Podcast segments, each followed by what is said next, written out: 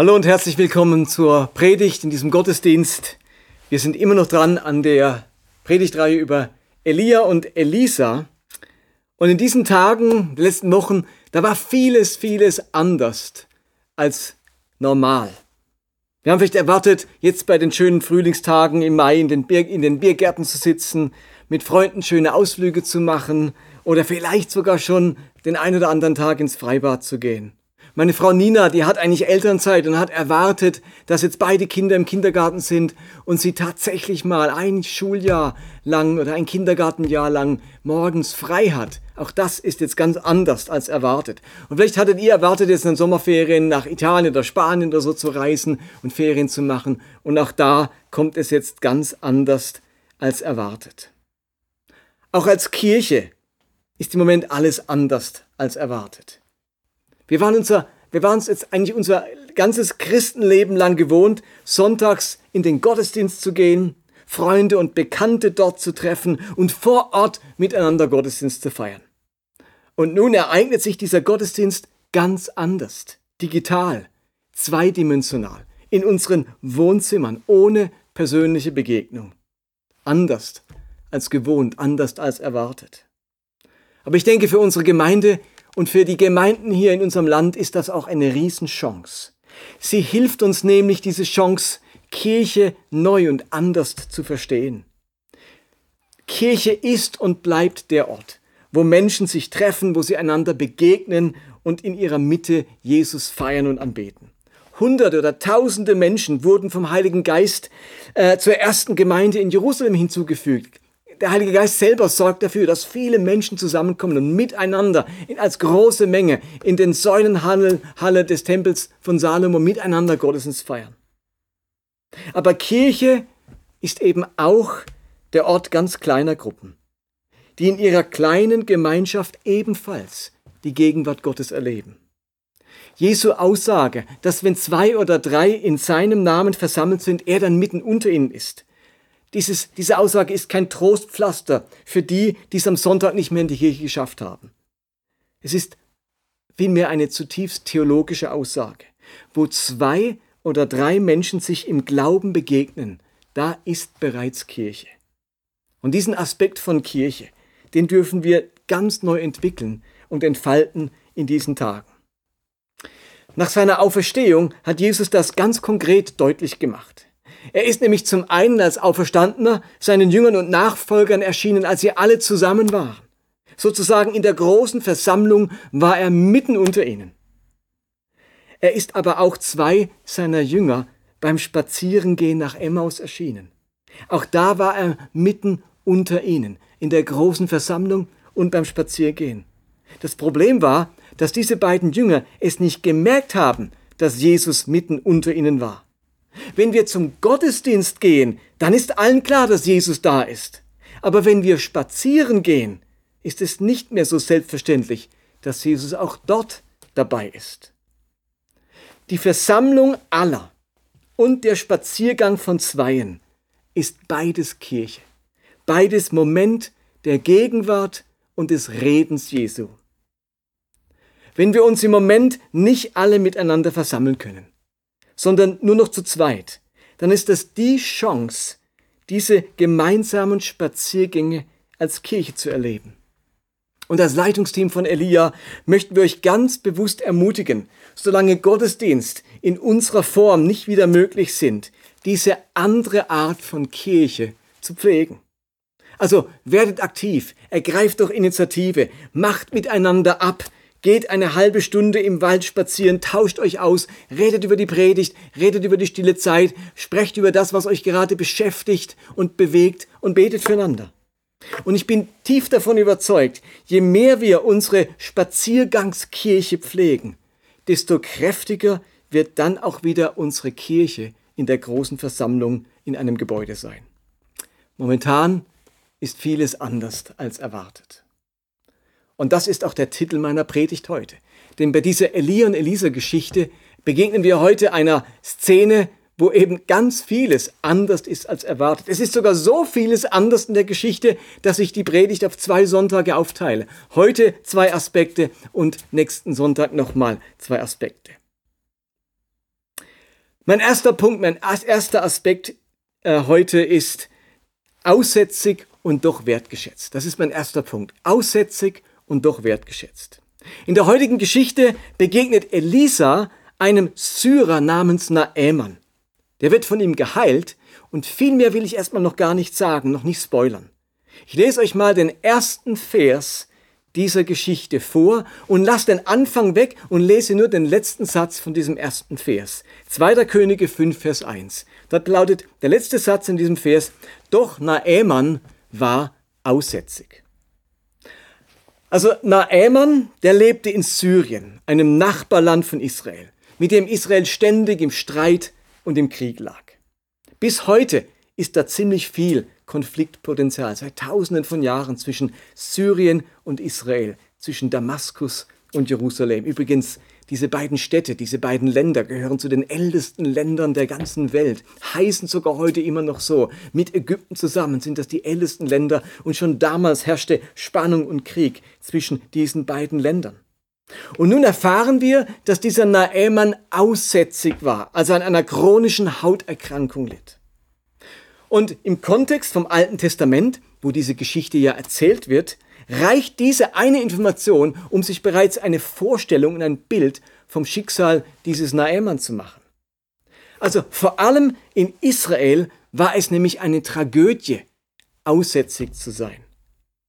In Israel mussten Aussätzige an einem abgesonderten Ort leben, fernab aller Menschen, in einer Art Dauerquarantäne.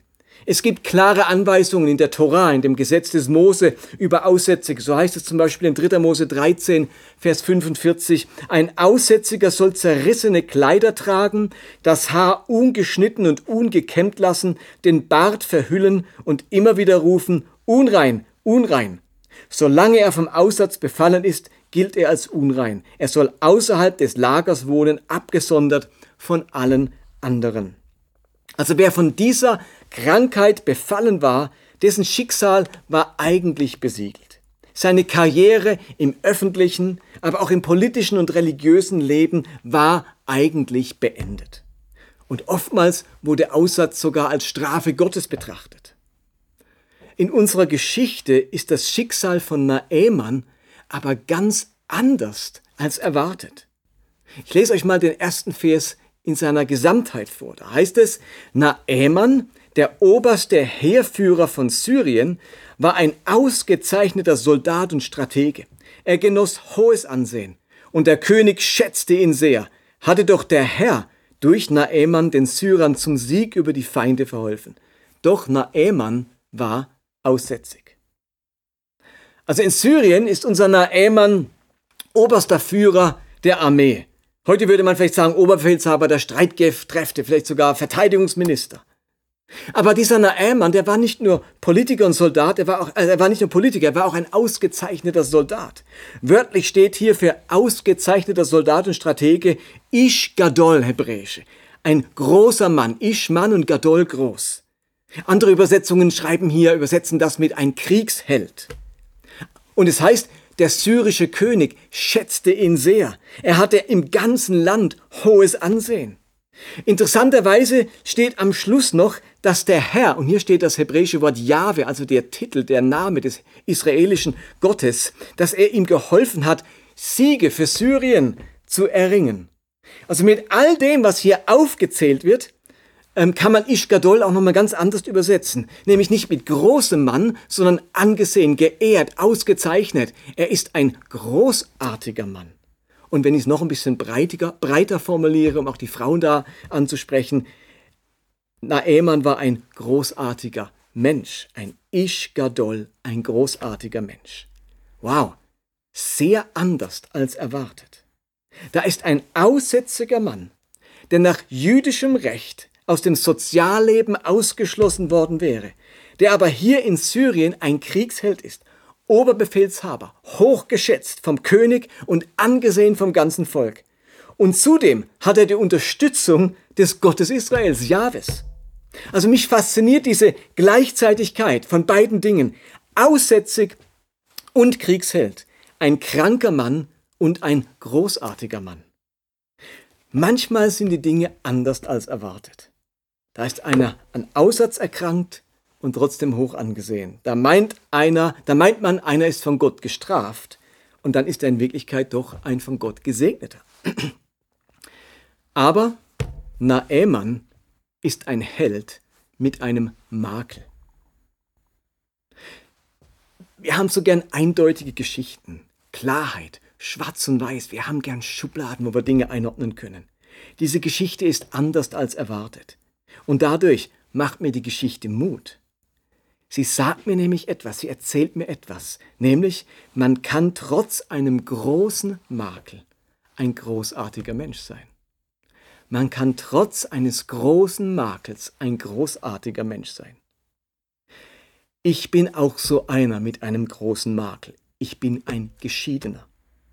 Ich kenne diesen Zustand, wenn das Leben in irgendeinem Bereich nicht so ist, wie man es sich vorgestellt oder erträumt hat. Ich habe eine Ehe an die Wand gefahren. Und das ist ein ziemlich dicker Makel. Ich habe ja nicht mein Auto an die Wand gefahren, sondern meine Ehe hat total Schaden erlitten. Aber diese Geschichte erzählt mir, dass Naeman ein großartiger Mensch sein konnte, auch mit einem großen Makel. Und, und wisst ihr was? Ich kenne kaum einen Menschen, der nicht von sich sagen würde, dass er mit irgendeinem Makel oder sogar mehreren Makeln behaftet ist. Das ist doch das Grundgefühl, das die meisten Menschen an sich tragen, mit sich tragen. Vielleicht bist du auch jemand, der etwas an sich, an seinem Körper, an seiner Persönlichkeit, seiner Herkunft, seiner Geschichte oder seiner Lebenssituation als Makel empfindet. Was ist dein Aussatz, der dir anhaftet? Vielleicht ist es nur ein empfundener Makel, aber für dich ist es ein Makel. Dein Makel ist vielleicht nicht geschieden zu sein, sondern dein empfundener Makel, Makel ist es immer noch unverheiratet zu sein. Oder vielleicht ist dein empfundener Makel kinderlos geblieben zu sein oder arbeitslos zu sein oder körperbehindert zu sein oder adoptiert zu sein. Vielleicht ist dein empfundener Makel verwitwet zu sein oder mit Depressionen kämpfen, zu kämpfen zu haben oder vielleicht ist dein empfundener Makel, dass du die Schulbildung oder die Ausbildung nicht hast, die du dir gewünscht hättest. Oder eine Firmenpleite hinter dir zu haben. Vielleicht ist dein empfundener Makel der Glaubenszweifel, der dich plagt. Oder dass du dich nur mittelmäßig begabt fühlst. Dass du nicht so gut reden kannst. Oder dass du nicht aus einem begüterten oder akademischen Haus stammst. Oder, oder, oder. Und ganz schnell haben wir den Eindruck, dass uns dieser Makel irgendwie disqualifiziert. Und die Werbung, die zielt ja ganz besonders und ganz bewusst auf unsere Makellosigkeit ab. Das ist nämlich unser Wunderpunkt. Da erwischt sie uns die Werbung. Da erleben wir nämlich eine große Bedürftigkeit. Ob es um mein Aussehen geht, meine Kochkünste, meine Gartengestaltung, meine Karriere, meine Familiensituation oder meine Arbeitskraft.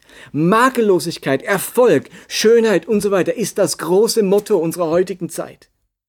In Syrien scheint Naeman mit seinem Aussatz kein Problem gehabt zu haben. Dort war er immer noch ein Kriegsheld, ein Ishgadol, ein großartiger Mensch. Aber gerade in Israel wäre ihm seine Krankheit zum Verhängnis geworden. Manchmal ist leider ein frommes Umfeld nicht immer hilfreich für ein Leben mit Makeln. Frömmigkeit hat manchmal den Nachteil, dass Sünde und Makel gefährliche Nachbarn werden. Sündlosigkeit hat manchmal eine fatale Nähe zur Makellosigkeit. Und weil wir nicht sündigen sollen, wollen wir irgendwie auch makellos sein. Steht ihr, nicht umsonst tummeln sich unter den Christen viele Perfektionisten, die nun die Hoffnung haben, dass Gott sie unterstützt im Bestreben nach Makellosigkeit zur Vergrößerung ihrer Anerkennung oder ihres Selbstwertgefühls. Wir wollen also am Ende nicht einfach nur Sündlosigkeit rein sein, wir wollen Makellosigkeit, weil wir Makellosigkeit ganz eng verbinden mit Wert, mit Selbstwert, mit einem guten Selbstwertgefühl. Mir zeigt diese Geschichte von Naemann, dass ein Makel und ein zutiefst gesegnetes Leben sich nicht ausschließen. Trotz meines Makels, den ich mit mir rumtrage, darf ich mir sagen, dass mein Leben zum Erfolg werden kann, dass Gott mich segnen möchte und dass ich ein großartiger Mensch sein kann. Und das geht doch durch die ganze Bibel hindurch. Gott will, dass wir von Sünde wegkommen. Aber ist euch schon mal aufgefallen, dass Gott gerade nicht um Makellosigkeit bemüht ist?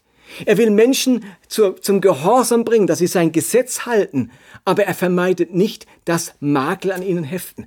Interessanterweise scheint er sogar genau solche Leute auszuwählen, die einen Makel an sich haben. Abraham hatte das große Makel bis ins hohe Alter, kinderlos zu sein. Das war im Altertum eines der größten Makel an einem Menschen, an einer Familie, wo man sich feststellen konnte. Und doch wurde er von Gott auserwählt, der Vater einer großen Nation zu sein. Mose hatte den Makel, dass er nicht besonders gut sprechen konnte und zudem war er ein Totschläger. Und trotzdem wurde er zum Befreier Israels. David hatte den Makel, ein Ehebrecher zu sein, und trotzdem wurde er zu einem Mann nach Gottes Herzen. Jesus hatte den Makel, unehelich geboren zu sein, und er wurde doch zum Retter Israels und der ganzen Welt. Paulus hatte den Makel, die Gemeinde Jesu verfolgt zu haben und wurde doch zu ihrem größten Botschafter und Förderer. Merkt ihr, dass Gott es nicht auf Makellosigkeit ankommt und dass das nicht unsere Fähigkeit schmälert, großartige Menschen zu sein und ganz in Gottes Plan zu sein? Lass mich folgendermaßen formulieren. Jeder von uns, der einen Makel an sich trägt, und deswegen immer wieder schlaflose Nächte oder traurige Momente hat, der ist in bester Gesellschaft und keinesfalls dem gegenüber disqualifiziert, was Gott mit ihm tun möchte und wie sehr Gott ihn zum Segen machen möchte. Lasst mich diesen wichtigen Satz nochmal sagen. Jeder von uns, der einen Makel an sich trägt und deswegen immer wieder schlaflose Nächte oder traurige Momente hat, ist in bester Gesellschaft und keinesfalls dem gegenüber disqualifiziert, was Gott mit ihm tun möchte und wo, wie sehr Gott ihn zum Segen machen möchte. Ja, vielleicht hast du nicht diese Schulbildung oder Ausbildung, die, dir, die du gewünscht hast, aber du kannst trotzdem ein großartiger Mensch sein. Vielleicht hast du immer wieder diese Depressionen oder Panikattacken, aber du kannst trotzdem ein großartiger Mensch sein.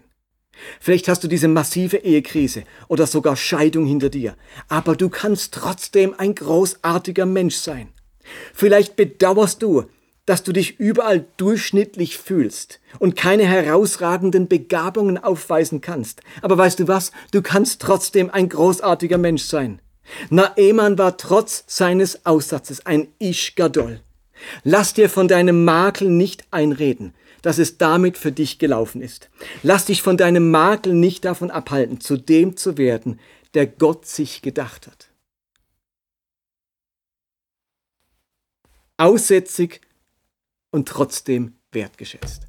Das war der erste Punkt.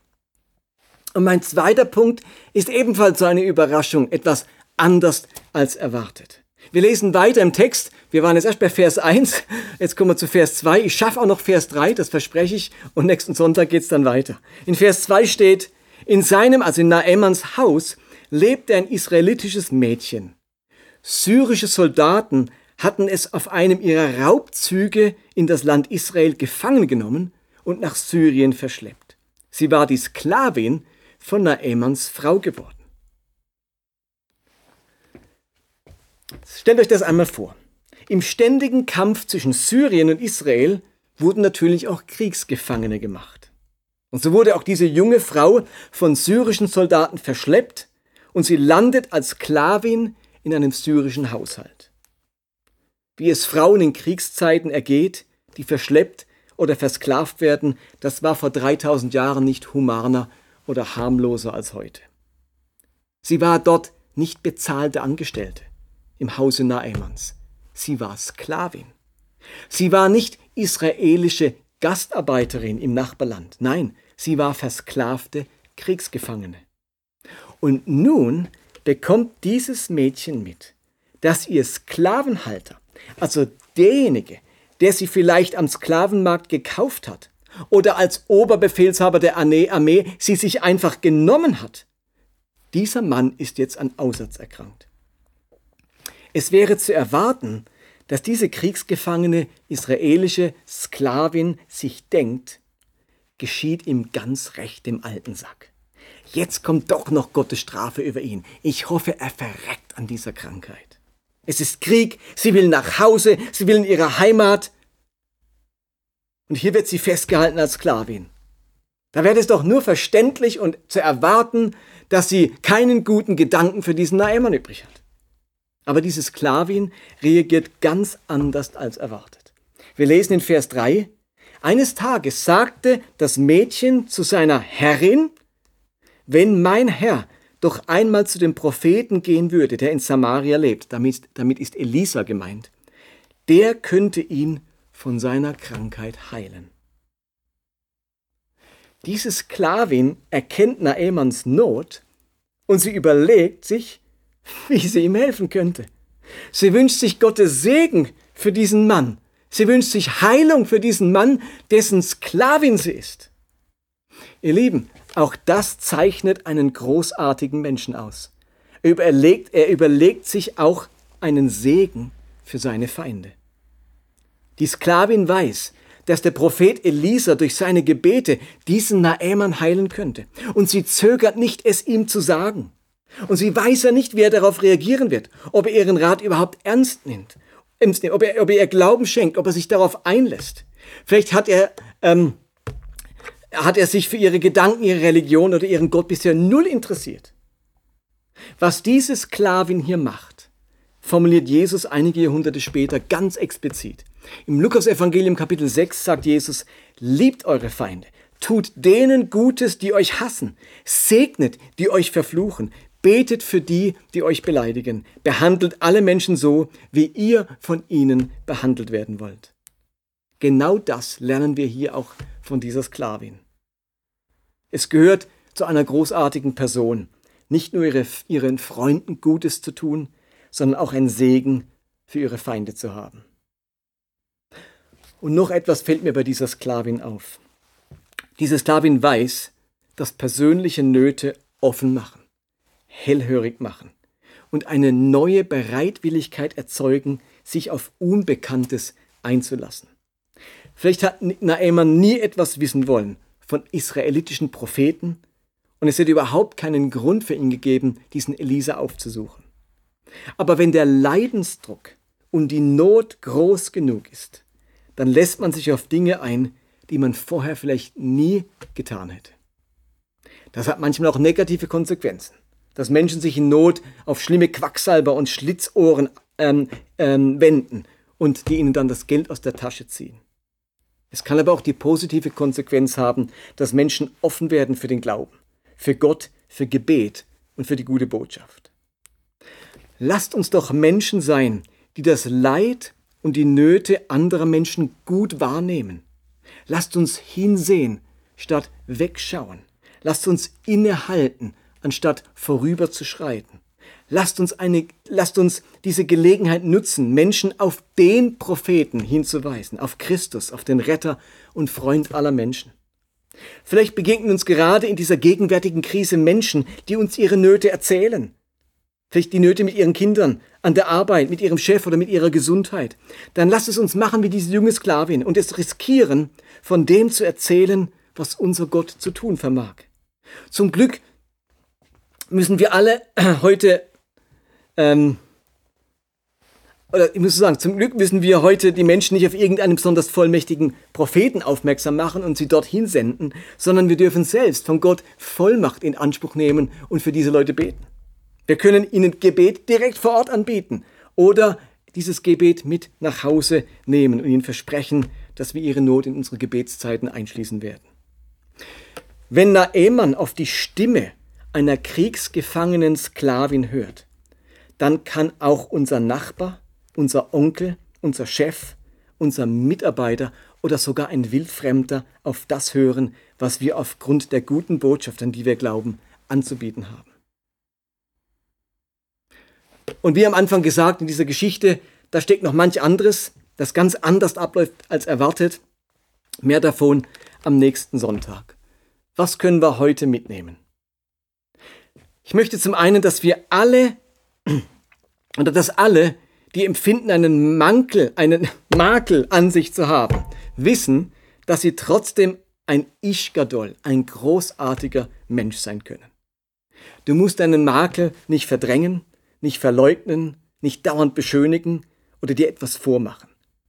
Du hast diese Geschichte. Ja, du hast diesen Körper, diese Herkunft, diese Krankheit oder diese Lebenssituation. Naaman hatte Aussatz. Ein Sinnbild, ein Sinnbild für den schlimmsten Makel überhaupt.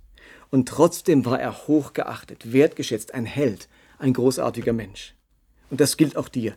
Nichts kann dich davon abhalten, ein großartiger Mensch zu sein. Lass dich von deinem Makel nicht davon abhalten, zu dem zu werden, der Gott sich gedacht hat. Und das Zweite ist, Not macht Menschen hellhörig und offen. In der Not hört ein Sklavenhalter auf eine Sklavin. Lasst uns Nöte um uns herum wahrnehmen, ja sogar aufspüren und es machen wie diese Sklavin. Den Menschen auf Gottes die Menschen auf Gottes Kraft, auf seine Großzügigkeit und seine Bereitwilligkeit zu helfen hinweisen. Und egal in welcher Beziehung du zu einem Menschen stehst, lass uns auf ihre Nöte reagieren und sie auf den großen Propheten Jesus hinweisen. Amen.